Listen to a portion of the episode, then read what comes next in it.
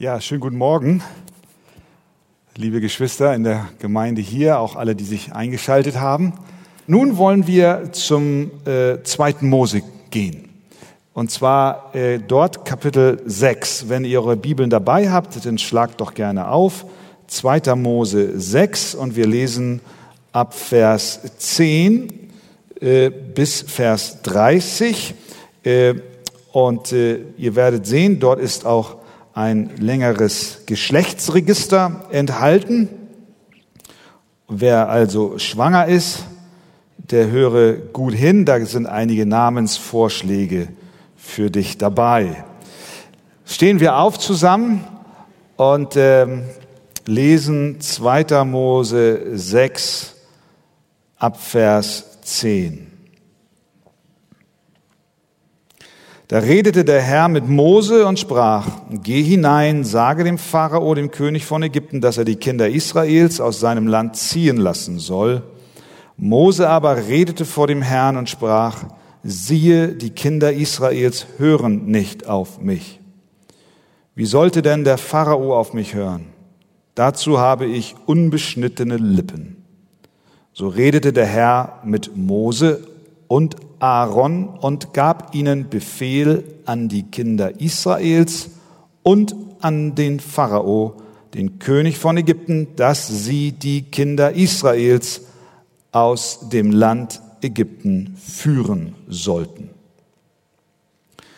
Dies sind die Häupter ihrer Vaterhäuser die Söhne Rubens, des erstgeborenen Sohnes Israels, sind diese. Hanoch und Palu, Hesron und Karmi. Das sind die Geschlechter von Ruben. Die Söhne Simeons sind diese. Jemuel und Jamin und Ohad und Jachim und Zoha und Saul, der Sohn der kanaanäischen Frau. Das sind die Geschlechter Simeons. Dies sind die Namen der Söhne Levis nach ihren Geschlechtern. Gerson und Kahat und Merari. Und Levi wurde 137 Jahre alt. Die Söhne Gersons sind diese, Libni und Simei nach ihren Geschlechtern. Die Söhne Kahats sind diese, Amram und Jissa und Hebron und Usiel und Kahat wurde 133 Jahre alt. Die Söhne Meraris sind diese, Machli und Mushi. Das sind die Geschlechter Levis nach ihrer Abstammung. Und Amram nahm Jochebed, die Schwester seines Vaters, zur Frau, die gebar ihm Aaron und Mose. Und Amram wurde 137 Jahre alt. Die Söhne Yitzhars sind diese, Korah und Nephek und Sichri. Die Söhne Usiels sind diese, Misael und Elsaphan und Sitri. Aaron aber nahm Eliseba zur Frau, die Tochter Aminadabs, die Schwester Naschons, die gebar ihm Nadab und Abihu, Eleazar und Itamar. Die Söhne Koras sind diese, Assir und Elkana und Abisaf. Das sind die Geschlechter der Korahiter. Eleazar aber, der Sohn Aarons, nahm sich eine Frau von den Töchtern Putiels, die gebar ihm Pinehas. Das sind die Häupter unter den Vätern der Leviten nach ihren Geschlechtern. Das ist jener Aaron und jener Mose, zu denen der Herr sprach, führt die Kinder Israels nach ihren Herrscharen aus dem Land Ägypten. Sie sind es, die mit dem Pharao, dem König von Ägypten, redeten um die Kinder Israels aus Ägypten herauszuführen, jener Mose und jener Aaron. Und es geschah an demselben Tag, an dem der Herr mit Mose im Land Ägypten redete, da sprach der Herr zu Mose, ich bin der Herr, rede zum Pharao, dem König von Ägypten, alles, was ich dir sage. Und Mose antwortete vor dem Herrn, siehe, ich habe unbeschnittene Lippen. Wie sollte da der Pharao auf mich hören? Amen. Nimmt doch Platz. Nachdem äh, äh, Mose und Aaron äh, beim Pharao waren, um ihn aufzufordern, das Volk Israel in die Wüste für ein paar Tage ziehen zu lassen, damit sie dort Gott anbeten. Ähm, und der Pharao ablehnend reagierte, wurde alles schlimmer. Ähm, die Israeliten mussten äh, in der gleichen Zeit dieselbe Anzahl Ziegel äh, produzieren, äh, doch ohne Stroh. Das heißt, die Arbeit war viel, viel mehr. Sie mussten erst alle Bestandteile der Ziegelsteine zusammensammeln, aber die Aufseher prügelten ihre Leistung aus sie heraus, so dass das Volk stöhnte und wirklich litt. Die Vorarbeiter Israels, äh, die dann beim Pharao vorstellig wurden, um sich zu beschweren, kamen vom Pharao raus. Der hatte ihnen keine Erleichterung gestattet und dann kamen sie direkt auf Mose und Aaron zu und dann beschuldigten sie natürlich Mose und Aaron und sagten, hey, seitdem ihr dort reingegangen seid, um dem Pharao zu sagen, dass er uns ziehen lassen soll, ist alles noch viel schlimmer geworden. Ja, was für ein Rückschlag für Mose, der mit Sicherheit schon an dieser Stelle am liebsten das Handtuch geschmissen hätte, aber Gott war noch nicht am Ende mit seiner Mission. Nein, nein, nein, er war, er war am Anfang. Deswegen äh, haben wir am äh, vorletzten Sonntag gehört, wie Gott in Kapitel 6 dann den Mose ermutigt hat und seinen Plan, den er im Herzen hatte, nochmal bekräftigte und sagte, hört zu, Mose. Das Volk werde ich herausführen in das Land, das ich den Vätern verheißen habe, und ich werde ihnen das Land zum Besitz geben was sich Abraham, Isaak und Jakob zugesagt hatte. Und neu gestärkt aus dieser Begegnung mit Gott heraus geht Mose wiederum zu dem Volk, um sie zu informieren, dass die Mission weitergeht, auch wenn es jetzt gerade einen Rückschlag gab. Aber wir haben äh, gesehen in Vers 9 die Reaktion des Volkes. Das Volk aber hörte nicht auf ihn vor Missmut und Arbeit. Diese Reaktion war ein weiterer schwerer Rückschlag für Mose. Doch trotz dieses erneuten Ablehnens, dieser Watsche, wenn wir so wollen, schickte Gott ihn doch gleich wieder an die Arbeit. Vers 10, da redete der Herr mit Mose und sprach, geh hinein. Sage dem Pharao, dem König von Ägypten, dass er die Kinder Israels aus seinem Land ziehen lassen soll. Mit anderen Worten, Mose, geh an deinen Posten, geh zurück in die Schlacht, weiche nicht, lass dich nicht abbringen von der Mission und dem Auftrag, den ich dir gegeben habe. Er sollte trotz Enttäuschung weitermachen. Doch Mose wieder zurück in seinem alten Modus, den wir schon bis hierhin mehrfach gesehen haben, Vers 12. Mose aber redete vor dem Herrn und sprach, siehe, die Kinder Israels hören nicht auf mich. Wie sollte denn der Pharao auf mich hören? Dazu habe ich unbeschnittene Lippen. Sehen wir dieses Wechselbad der Gefühle. Auftrag, er geht los. Rückschlag, er kommt ins Wanken. Auftrag, er will wieder losgehen, Rückschlag, Volk will nicht und nun steht er wieder vor Gott. Dieses Wechselbad der Gefühle kennen wir doch auch. Wir arbeiten für Gott, wir leben mit ihm, wir lieben sein Wort, wir helfen in der Gemeinde, wir evangelisieren, wir sagen unseren Mitmenschen von Jesus, aber irgendwie scheint das alles nichts zu bringen. Du mühst dich ab, du gibst dein Bestes, aber Erfolg stellt sich nicht ein. Im Gegenteil, alles wird nur noch schlimmer.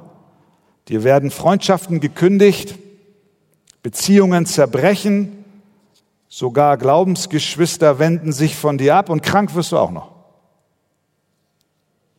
Durch Mose dürfen wir lernen, dass wir nur eine Verantwortung haben und die lautet, Gott und seinem Wort treu zu sein.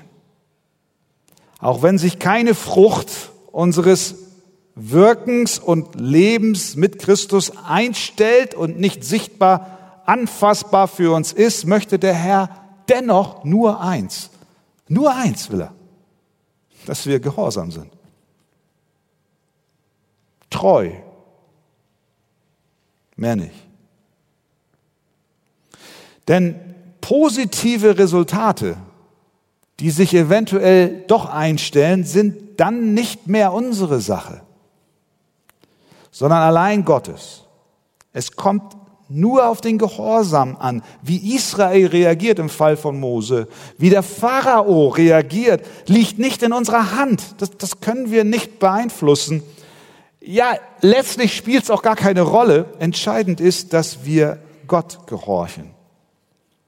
Also sendet äh, der Herr Mose wiederum in den Kampf. Vers 11. Geh hinein. Geh hinein. Geh hinein. Aber es macht doch keinen Sinn. Geh hinein. Aber Herr, ich geh hinein. Tu, was ich dir sage. Natürlich kann man sich fragen, ja, macht das, macht das Sinn, Gott? Soll ich jetzt wirklich nochmal zum Pharao, nachdem es beim letzten Mal schon so viel schlimmer geworden ist? Ist das nicht vergebene Liebesmüh? Und dann erinnert sich Mose auch noch an manche Schwäche, die er hat. Dazu, sagt der Vers 12, habe ich unbeschnittene Lippen. Hinweis auf seine Redeschwäche. Vielleicht auch Hinweis auf sein moralisches Versagen, unbeschnittene Lippen, woran Gott ja einen großen Anstoß genommen hat, als Mose aus Midian zurückkam nach Ägypten und auf dem Weg der Engel des Herrn ihm entgegentrat und der Herr ihn töten wollte. Warum? Weil Mose versäumt hat oder es nicht tat, seinen Sohn zu beschneiden. Er hatte sich schuldig gemacht und das Gebot Gottes gebrochen. Nun fühlt er sich vielleicht auch aus diesem Grund nicht in der Lage, ja nicht würdig. Ich bin ein Mann mit unbeschnittenen Lippen. Ich bin nicht würdig, den Auftrag Gottes zu erfüllen. Ich, ich kann das nicht. Pharao wird deswegen nicht auf mich hören. Lage aussichtslos. Ihr Lieben, und wenn es dann um diese Evangelisation, um das Weitergeben des Wortes Gottes an andere Menschen geht, dann, dann kommen wir tatsächlich als Christen an einen Punkt, wo wir eingestehen müssen, wir haben es dann nicht mehr in der Hand. Äh, wir, wir können niemanden zum Leben erwecken durch unsere Worte, durch unser Zeugnis, durch unser Vorbild, was wir sind. Wir können es herolden, wir können es weitergeben, wir können Christus verkündigen, wir können proklamieren, wir können missionieren, wir können evangelisieren. Aber am Ende des Tages heißt es doch, die Ergebnisse sind des Herrn. Und in diesem Vertrauen geht auch Mose am Ende wiederum los. So ging es auch Hesekiel, als er von Gott berufen wurde als Wächter über Israel. Da hat Gott ihm gleich gesagt, aber das Haus Israel wird nicht auf dich hören wollen, sie wollen ja auch nicht auf mich hören. Und dann einige Kapitel später, in Kapitel 37, sieht der Hesekiel diese Schau von den Totengebein, dieses Feld, ein, ein, ein Bild für, für, für den geistlich toten Menschen. Und äh, Gott sagt dann zu ihm, Menschensohn, können diese Gebeine wieder lebendig werden? Und Hesekiel hatte dann verstanden nach einer Reihe von, von Dienstjahren, ja, es, es liegt nicht an mir, tote Gebeine können nicht lebendig werden. Er sagt dann, ich antwortete, oh Herr, Herr, du weißt es. Und da sprach er zu mir, Gott zu Hesekiel, Weissage über diese Gebeine und spricht zu ihnen, spricht zu ihnen, ihr verdorrten Gebeine, hört das Wort des Herrn. Hesekiel, vertraue, sei gehorsam, predige das Wort und wisse, das Resultat, die Frucht, der Erfolg liegt nicht an deiner Redekunst und auch nicht an deiner Ausbildung, auch nicht an deiner emotionalen Ansprache, sondern nur allein das Wort des Herrn was du treu verkündigst, hat die Kraft, diese toten Gebeine lebendig zu machen. Und so wurde es auch.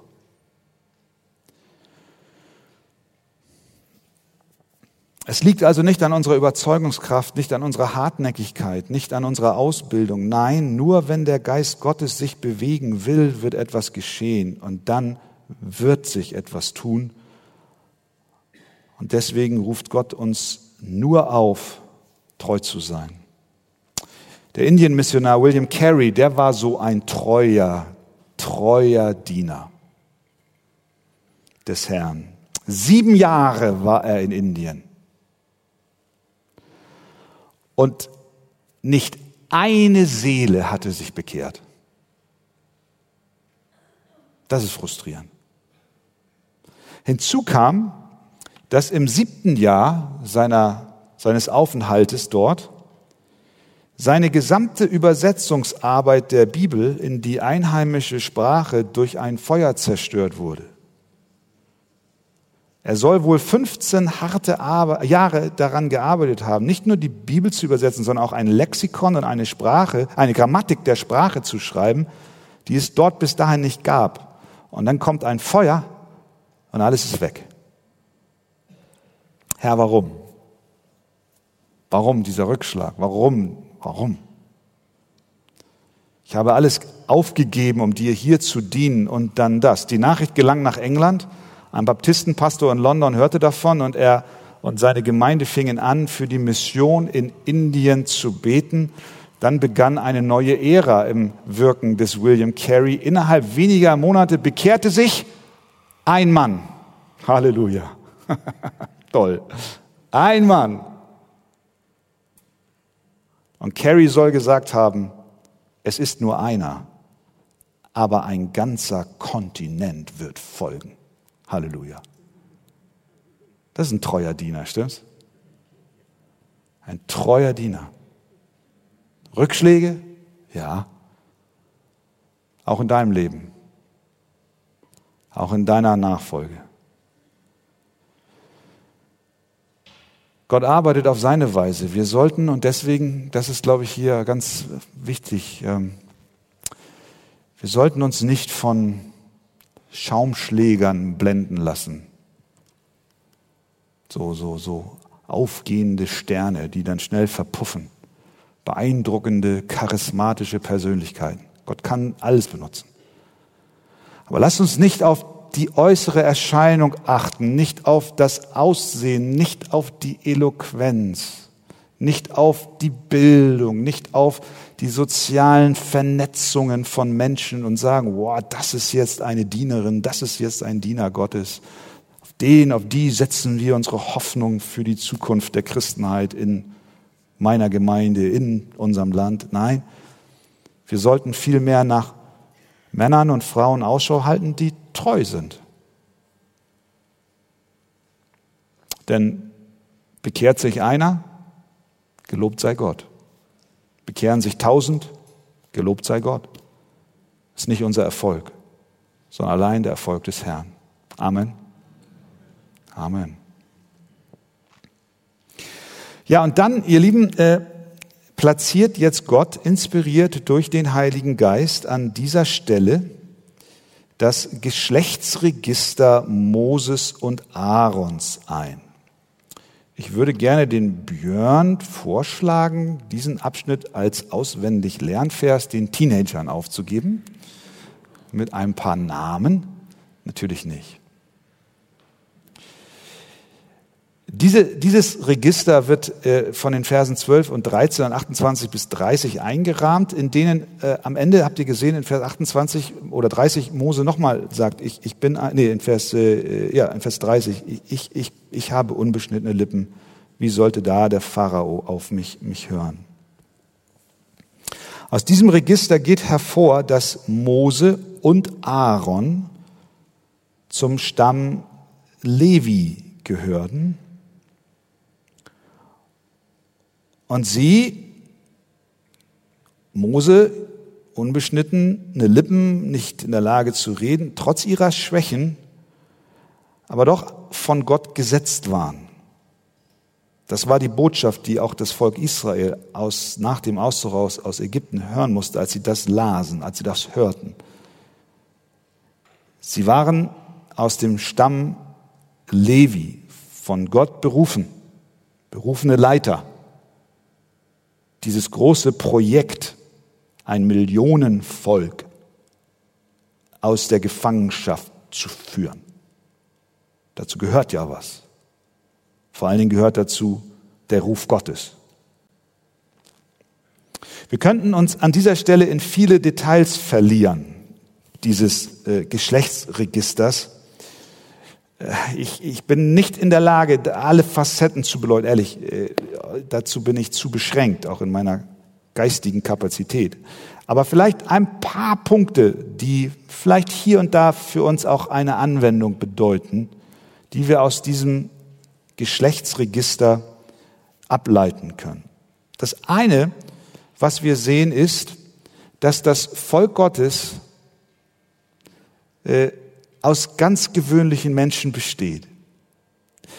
Mir ging es so beim Lesen, als ich diese Namen las. Irgendwie sind sie alle sehr, sehr weit weg. Auf die eine Weise scheinen sie schon lange tot zu sein, was ja auch so ist. Aber auf der anderen Seite sind sie irgendwie auch so nahe, wenn wir so diese Namen lesen, wer wen geheiratet hat, wer wie sein Kind genannt hat. Uns mögen diese Namen vielleicht jetzt persönlich nicht viel sagen. Wer ist schon Hesron für dich? Es sei, kenn, es sei denn, du kennst ein Hesron. Wer ist Karmi? Ich kenne kein Karmi. Eigentlich könnte es uns auch egal sein, wie die Söhne von Meraris hießen. Ja? Aber für das Volk Israel, die diesen Stammbaum gelesen haben, war dies von größter Bedeutung. Das ist so ein bisschen wie, wie mit einem Gruppenfoto. Wenn du ein Bild von 18, 1800, weiß ich, wann gab es ein Foto, ersten Bild, sag mal 1920 hast, ein, ein Foto, schwarz-weiß, mit einer Familie, Großfamilie drauf, dann guckst du dir das kurz an, aber du hast keinen persönlichen Bezug dazu. Wenn aber jemand kommt und sagt, weißt du was, das ist deine Familie. Das ist dein Ur-Ur-Urgroßvater und das ist der Bruder des und das ist dann die und so weiter. Und schon guckst du dir das Bild an, stimmt's? Hast du schon mal gemacht? Das ist interessant. Wie sahen die denn aus? Ah ja, erzähl mal. Was haben die denn für eine Arbeit gemacht? Und was? Ach, da kommen die her und so. Und schon hast du, bist du dabei, einen Stammbaum zu malen und so weiter. Für die Israeliten war dieser Stammbaum Teil ihres Lebens. Sie waren nicht nur dieser, sondern auch andere Stammbäume, die wir immer wieder auch in der Bibel finden. Das ist eine, eine, eine Zurückbesinnung, auch eine, eine Deutlichwerdung, dass, dass ich als, als Individuum Teil dieser Familie bin.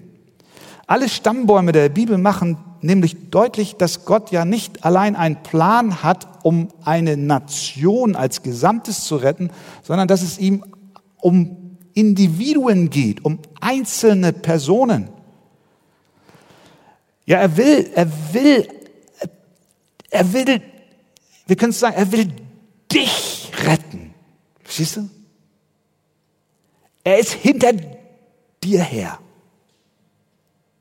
Er möchte, dass du persönlich mit ihm in eine Beziehung trittst. Er sieht dich nicht nur in einem Umfeld von vielen, sondern da sind Namen. Und Namen sagen etwas aus. Mit, mit deinem Namen identifizierst du dich. Stellst dich vor mit deinem Namen und jeder, der über deinen Namen spricht, aus deinem Umfeld, der dich kennt, weiß, wer gemeint ist, wenn er deinen Namen hört. Ja, Gott sieht dich nicht als ein Teil von vielen, ein anonymes Atom in einer riesigen Ursuppe, sondern du bist ihm mit Namen bekannt. Äh, ja, ja, er kennt nicht nur deinen Namen, sondern er kennt sogar die Zahl deiner Haare auf deinem Haupt. Und natürlich, wenn wir daran denken, dann erinnern wir uns, es gibt ja noch ein ganz anderes Namensregister bei Gott. Und das heißt, das Buch des Lebens. Weißt du? Vielleicht suchst du dich hier in diesen Namen, findest dich nicht. Natürlich findest du dich nicht, aber, aber Gott hat noch ein anderes Buch. Und da sind die Namen eingetragen derer, die an Jesus Christus glauben, die durch den Glauben an den Herrn Jesus Christus Vergebung ihrer Sünden erlangt haben. Das sind die, die Gott schon vor Grundlegung der Welt kannte und erkannte und zum ewigen Heil bestimmt hat. Und im Laufe ihres Lebens sie eines Tages den wirksamen Ruf des Heils an ihrem Herzen hören und dann das geschieht, was wir im Hesekiel gelesen haben, dieses tote Gebein bekommt plötzlich Geist Gottes und Leben und der du zu Christus gehörst, kannst dich erinnern an den Tag, an dem du diesen Ruf hörtest. Und das war der Moment, in dem du mit Buße und Glauben geantwortet hast. Und das war der Moment, als dein Name wirklich verankert war. Ja, schon vor Grundlegung der Welt, aber jetzt bestätigt durch die Gnade Gottes eingetragen im Buch des Lebens. Freust du dich darüber? Du bist bekannt bei Gott. Dein Name steht drin. Halleluja. Dort sind die Namen derer verzeichnet, die ihr Leben Jesus Christus anvertraut haben. Es sind die, die glauben, dass Christus der Sohn Gottes für ihre Sünden am Kreuz bezahlt hat. Die Namen auch dieses Stammbaums hier im Geschlechtsregister Moses und Aarons sagen auch etwas über die verschiedenen Persönlichkeiten aus, die wir hier sehen. Auch, auch das ist so, so ein kleiner Blick hinein in, in, in, in das Leben. Wenn ihr mal Vers 14 guckt, da heißt einer Palu. P-A-L-L-U. Das bedeutet außergewöhnlich. Vermutlich haben die Eltern hohe Erwartungen an Palu gehabt den Außergewöhnlichen. Cora, kahl, glatzköpfig, vermutlich kam der Bengel ohne Haare auf die Welt. Dass er ein Bengel war, das hören wir später noch. Nephek bedeutet plump oder ungeschickt. Das ist nicht unbedingt so der Name, wie ich jetzt heißen wollen würde. Kein löbliches Adjektiv, aber es zeigt, dass einige weniger koordiniert sind als die anderen. Bisschen plump. Mit anderen Worten, die Israeliten waren gewöhnliche Leute. Gewö gewöhnliche Mamas, gewöhnliche Papas, so wie du und ich. Männer und Frauen im Bilde Gottes geschaffen. Ja, sie waren Sünder, die Gott und seine Gnade dringend brauchten. Und so wie wir, die wir zu Jesus gehören, waren auch sie in dem Rettungsplan Gottes eingeschlossen. Doch letztlich kommt es nicht darauf an, ob wir wissen, wer sie waren oder nicht. Wichtig ist, dass Gott sie kennt und er weiß um sie, wie es in 2 Timotheus 2,19 heißt. Der Herr kennt die Seinen. Sie waren auch abhängig von Gott auch das wird aus den Bedeutungen ihrer Namen deutlich. Saul, der von Gott erbetene. Eine Erhörung der Gebete Gottes, äh, der, der Gebete der Eltern. Herr, sende uns, schenke uns doch einen Sohn. Eliasa, Gott hat geholfen. Elkana, Gott hat geschaffen. Sie empfingen Kinder als eine Gabe Gottes und gaben ihnen Namen, die sie an die Gnade und Güte des Herrn erinnerten. Es war keine Selbstverständlichkeit, ein Kind zu bekommen. Sie lebten in der Abhängigkeit von Gott. Was wir noch sehen aus diesem Geschlechtsregister ist, dass Mose und Aarons Familie Leviten waren und ja, sie dienten Gott. Es waren Diener des Herrn. Vers 16, dies sind die Namen der Söhne Levis nach ihren Geschlechtern. Und dann kommen da drei Namen der Söhne, Gerson, Kahat und Merari. Und aus diesen dreien wiederum kamen viele, viele Nachkömmlinge, die dann jeweils äh, familienmäßig für verschiedene Aufgaben in der Stiftshütte und später auch im Tempel verantwortlich waren. Die Söhne von Gerson zum Beispiel waren für die Vorhänge in der Stiftshütte verantwortlich. Das war nicht einfach nur ein kleiner Schal an der Seite. In 4. Mose 3 lesen wir, was aber die Söhne Gersons an der Stifthütte zu besorgen hatten. Das war die Wohnung und das Zelt seine Decke und den Vorhang am Eingang der Stiftshütte und die Behänge des Vorhofs und den Vorhang vom Eingang des Vorhofs, der rings um die Wohnung und um den Altar her ist, dazu die Seile und alles, was zu seinem Aufbau gehört. Das waren die Söhne Gersons. Dann hatte der Levi noch einen Sohn, da hieß Kahat, und die Söhne von dem wiederum, die Söhne Kahats, waren für das Innendesign der Stiftshütte zuständig. 4. Mose 3, 31. Und ihre Dienstaufgabe war, die Lade und der Tisch und der Leuchter und die Altäre und die Geräte des Heiligtums, mit denen sie den Dienst verrichten, auch der Vorhang, was zu seinem Aufbau gehört. Also Inneneinrichtung. Und dann hatte Levi noch einen Sohn, Merearis, und die Söhne von ihm wiederum waren die Statiker. Das musst du dir mal vorstellen. Die haben, die, die haben geguckt, dass das auch alles hält. 4. Mose 3, 36. Die Dienstaufgabe der Merarita war es, sich um die Bretter der Wohnung und ihre Riegel und ihre Säulen und ihre Füße und alle ihre Geräte zu kümmern und um ihren ganzen Aufbau. Dazu um die Säulen des Vorhofs ringsum mit ihren Füßen und Nägeln und Seilen. Jede Familie hatte ihre Aufgabe. Aarons Familie hatte ein reiches Erbe im praktischen Dienst für den Herrn. Und an dieser Stelle einfach mal die Frage, was wäre, wenn dein Name in diesem Geschlechtsregister auftauchen würde? Was würden Generationen nach uns über uns sagen können? Sind wir wie die Leviten, die praktisch im Hause des Herrn mitgearbeitet haben? Halleluja, in unserer Gemeinde haben wir viele, die sich mit einbringen in die Dienstbereiche für den Herrn, Ordner, Reinigungskräfte, Handwerker, die hier am Kirchengebäude arbeiten, Abendmahlstischvorbereitungen, Mediencenter, Infopoint, ich will es nicht alles aufsagen, äh, Reinigungsdienste, der Ton im Saal, praktische Arbeiten. Und wenn wir das bedenken, dann, und das will ich dir als Mitarbeiter auch noch einmal mit auf den Weg geben, ich weiß, du weißt es, aber denke daran, du tust diese Arbeit nicht für den Pastor oder die anderen Pastoren und Ältesten. Du tust diese Arbeit auch nicht für den Verein Gemeinde und Missionswerk Arche e.V. Nein, du tust diese Arbeiten für den Höchsten aller Höchsten, für Gott selbst. Stimmt's? Es ist ein Vorrecht, dass wir Gott im Hause des Herrn dienen dürfen. Halleluja. Und so ist das hier bei den Leviten zu sehen. Ja, und als später die Stiftshütte durch den Tempel ersetzt wurde, waren sie wieder dabei und dienten dem Herrn. Sie hörten niemals auf, dem Herrn auf praktische Weise zu dienen. 1. Chronik 9:33, denn Tag und Nacht waren sie im Dienst. Und deswegen haben auch Pilger, die nach Jerusalem wanderten, gesungen.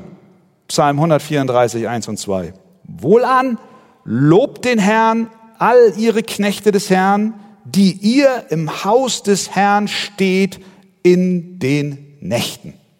Also, heute Nacht komme ich vorbei und guck, wer hier so alles Dienst schiebt. Nein, aber ich glaube, es ist eine gute Erinnerung, liebe Geschwister. Mögen auch Menschen über uns später sagen, jawohl, Sie hat, er hat für den Herrn gearbeitet. Nicht um Lob einzukassieren, sondern weil es eine Berufung war, dem Allerhöchsten zu dienen. Die Leviten sind ein Beispiel für den treuen Dienst und beständiger Anbetung Tag und Nacht. Das sehen wir hier auch im Geschlechtsregister von Mose und Aaron. Aber Was wir auch feststellen ist, dass die Stammbäume der Bibel nicht zensiert sind. Die negativen Seiten sind nicht rausgerissen. So sehr wir die positiven jetzt beleuchtet haben, von denen, die im Tempel des Herrn gearbeitet haben, die Söhne des Levi, jedenfalls die ersten drei dort, sehen wir aber auch viel Sünde in diesem Stammbaum. Saul zum Beispiel, Vers 15, war Sohn einer kanaanäischen Frau. Gott wollte keine Vermischung von Ehen. Die, der Amram heiratete seine Tante, was nicht vor Gott wohlgefällig war. Vers 20. Und obwohl die meisten Familienmitglieder treue Diener Gottes waren, wie zum Beispiel auch Pineas, Vers 25, gehen wir jetzt, haben wir nicht die Zeit darauf einzugehen, gab es doch auch schwarze Schafe, zum Beispiel den Cousin Cora, der gehört dazu, Vers 21. Über ihn lesen wir äh, nachher in 4. Mose 16, Cora, ihr erinnert euch, der Sohn des Levi nahm mit sich Datan und Abiram, die Söhne Eliabs und On und den Sohn Pelets, Söhne Rubens, und sie empörten sich gegen Mose. Sie, sie, sie, sie rotteten sich zusammen und gingen gegen den von Gott eingesetzten Leiter vor.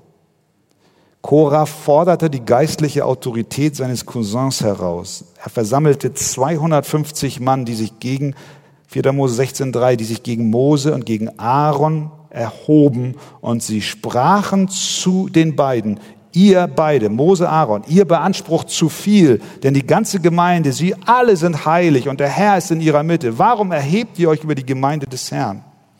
Was wir hier sehen ist auf der einen Seite ein treuer Dienst, ein demütiger, beständiger und durch alle Zeiten hindurch segensreicher Dienst an der Stiftshütte und auch im Tempel durch die Söhne des Levi und auf der anderen Seite aber auch dieser, dieses Aufbegehren, diese Unzufriedenheit mit dem Platz, den Gott zuteilt. Korah war mit seinem von Gott gegebenen Platz nicht zufrieden. Er wollte mehr. Er war ambitioniert. Er wollte mehr Aufmerksamkeit als Mose und Aaron. Und so standen die beiden ihm im Weg. Also rottete er 250 Mann zusammen und stachelte sie auf und sie, sie standen gegen Mose und Aaron auf, die schon genug Sorgen und genug Leid hatten. Und was sie nicht verstanden war, dass sie am letzten, Endes nicht gegen die beiden rebellierten, sondern gegen Gott. Denn der hatte doch Mose und Aaron die Autorität gegeben. Und so kam es, wie es kommen musste. Mose verkündigte das Gericht Gottes über sie. Und als er fertig war, da zerriss der Erdboden unter ihnen und die Erde tat ihren Mund auf und verschlangen sie, diese Rotte Korah, samt ihren Familien und alle Menschen, die Korah anhingen und all ihre Habe und sie fuhren lebendig hinunter ins Totenreich mit allem, was sie hatten und die Erde deckte sie zu. So wurden sie mitten aus der Gemeinde vertilgt. Ja, ihr Lieben, ja, so ein, so ein, so ein Stammbaum, so ein Geschlechtsregister hat ermutigende Seiten, aber auch warnende Seiten. Deswegen nochmal die Frage, was, was ist, wenn wenn unser Name dort stehen würde, was würden Menschen über uns sagen? Helfen wir mit, das Reich Gottes zu fördern und zu bauen und wir investieren uns in die Gemeinde, nicht wegen der Struktur der Gemeinde, sondern wegen dem Herrn der Gemeinde? Oder sind wir unzufrieden und, und hadern mit dem, was Gott uns gegeben hat und fangen an, Menschen zu sammeln, um gegen die von Gott eingesetzten vorzugehen. Paulus, der greift dies später auf in, äh, im äh, ersten Korinther und er schreibt dort diese Dinge, als er von der, auch unter anderem von diesem Murren der Rotte Cora spricht. Diese Dinge aber sind zum Vorbild für uns geschehen, damit wir nicht nach dem Bösen begierig werden, so wie jene begierig waren. Murrt auch nicht, so wie auch etliche von ihnen murrten und durch den Verderber umgebracht wurden. Möge Gott uns helfen, dass wir zu äh, Mitarbeitern in unserer Gemeinde oder in der Gemeinde im Reich Gottes sind und werden die, die aufbauen und nicht niederreißen. Zum Schluss. Die Frage, die wirklich zählt die echt Bedeutung hat jetzt. Das ist nicht irgendein fiktiver Stammbaum, dem du drin stehst oder nicht und über den vielleicht andere später mal reden. Das ist nur eine Illustration. Die entscheidende Frage ist am Ende des Tages nicht, was andere über dich denken. Das Entscheidende ist, was Gott über dich denkt und über mich. Und da ist die Frage, ist dein Name im Familienbuch Gottes niedergeschrieben? Das, das ist die Frage. Steht dein Name im Buch des Lebens? Gehörst du durch den Glauben an Jesus Christus zur Familie des Herrn? Denn ganz egal, wie treu wir auch sein mögen, wie sehr wir auch ihm gehorchen und folgen, gerettet werden können wir nur durch das Werk Jesu Christi. Allein durch den Tod Jesu am Kreuz und durch seine Auferstehung können wir Erlösung finden. Die Frage ist, hast du dieses Vertrauen Christus entgegengebracht und hast du dein Leben ihm übergeben? Ich will dir die gute Nachricht weitergeben, denn das, das, das Fantastische ist, dass auch heute, im Jahr 2021, viele, viele, viele Jahrtausende nach dem, was wir hier gelesen haben, es möglich ist, dass auch dein Name im Buch der Erlösung niedergeschrieben wird. Denn es gibt auch hier in diesem Stammbaum schon einen Hinweis darauf, dass Gott schon damals die Weichen dafür stellte, nicht allein ein Volk Israel aus der Sklaverei in Ägypten herauszuführen, sondern einen Retter senden will, der größer ist als Mose, der in der Lage ist, nicht nur ein begrenztes Volk aus einem begrenzten geografischen Ort herauszuführen, sondern der in der Lage ist, Menschen aus allen Nationen, aus allen Stämmen, aus allen Völkern zu allen Zeiten zu retten. Ein viel größerer Mose, ein viel größerer Aaron soll noch kommen. Und das ist Jesus Christus. Und dass Gott schon damals dabei war, diese Weichen zu stellen, wird deutlich darin, dass in Vers 23 unseres Geschlechtsregisters Folgendes steht. Aaron aber nahm Eliseba zur Frau und sie war die Tochter Aminadabs, die Schwester Nachschons. Und wenn ihr jetzt zum Matthäusevangelium blättert, in Matthäus 1, Vers 4, dort ist der Stammbaum unseres Herrn Jesus Christus, den größeren Mose abgedruckt. Und dort heißt es, Aram zeugte den Aminadab, Aminadab zeugte den Nachschon und Nachschon zeugte den Salmon. Dieselben Namen im Geschlechtsregister Jesu Christi schon hier zu Beginn der gesamten Geschichte verankert. Was sagt uns das? Gott hat damals schon den Plan gehabt, einen größeren Retter zu senden von dem du heute an diesem Tag profitieren darfst. Ist das schön? Halleluja. Gott hat Jesus Christus, seinen Sohn, gesandt. Ein besserer hoher Priester, ein besserer Levit, ein besserer Mose, ein besserer Aaron sollte kommen. Ja, er ist schon gekommen und in diesen Tagen feiern wir Advent. Wir danken dem Herrn, dass er auf diese Welt gekommen ist in Jesus Christus. Und schon damals sehen wir, wurden die Weichen für das Senden dieses Retters gestellt. Ist nicht ein Zufall, nicht ausgedacht, nein, geplant. Warum? Damit wir aus Gnaden durch den Glauben gerettet werden. Damit dein und mein Name im Buch des Lebens niedergeschrieben wird und wir eine ewige Hoffnung haben.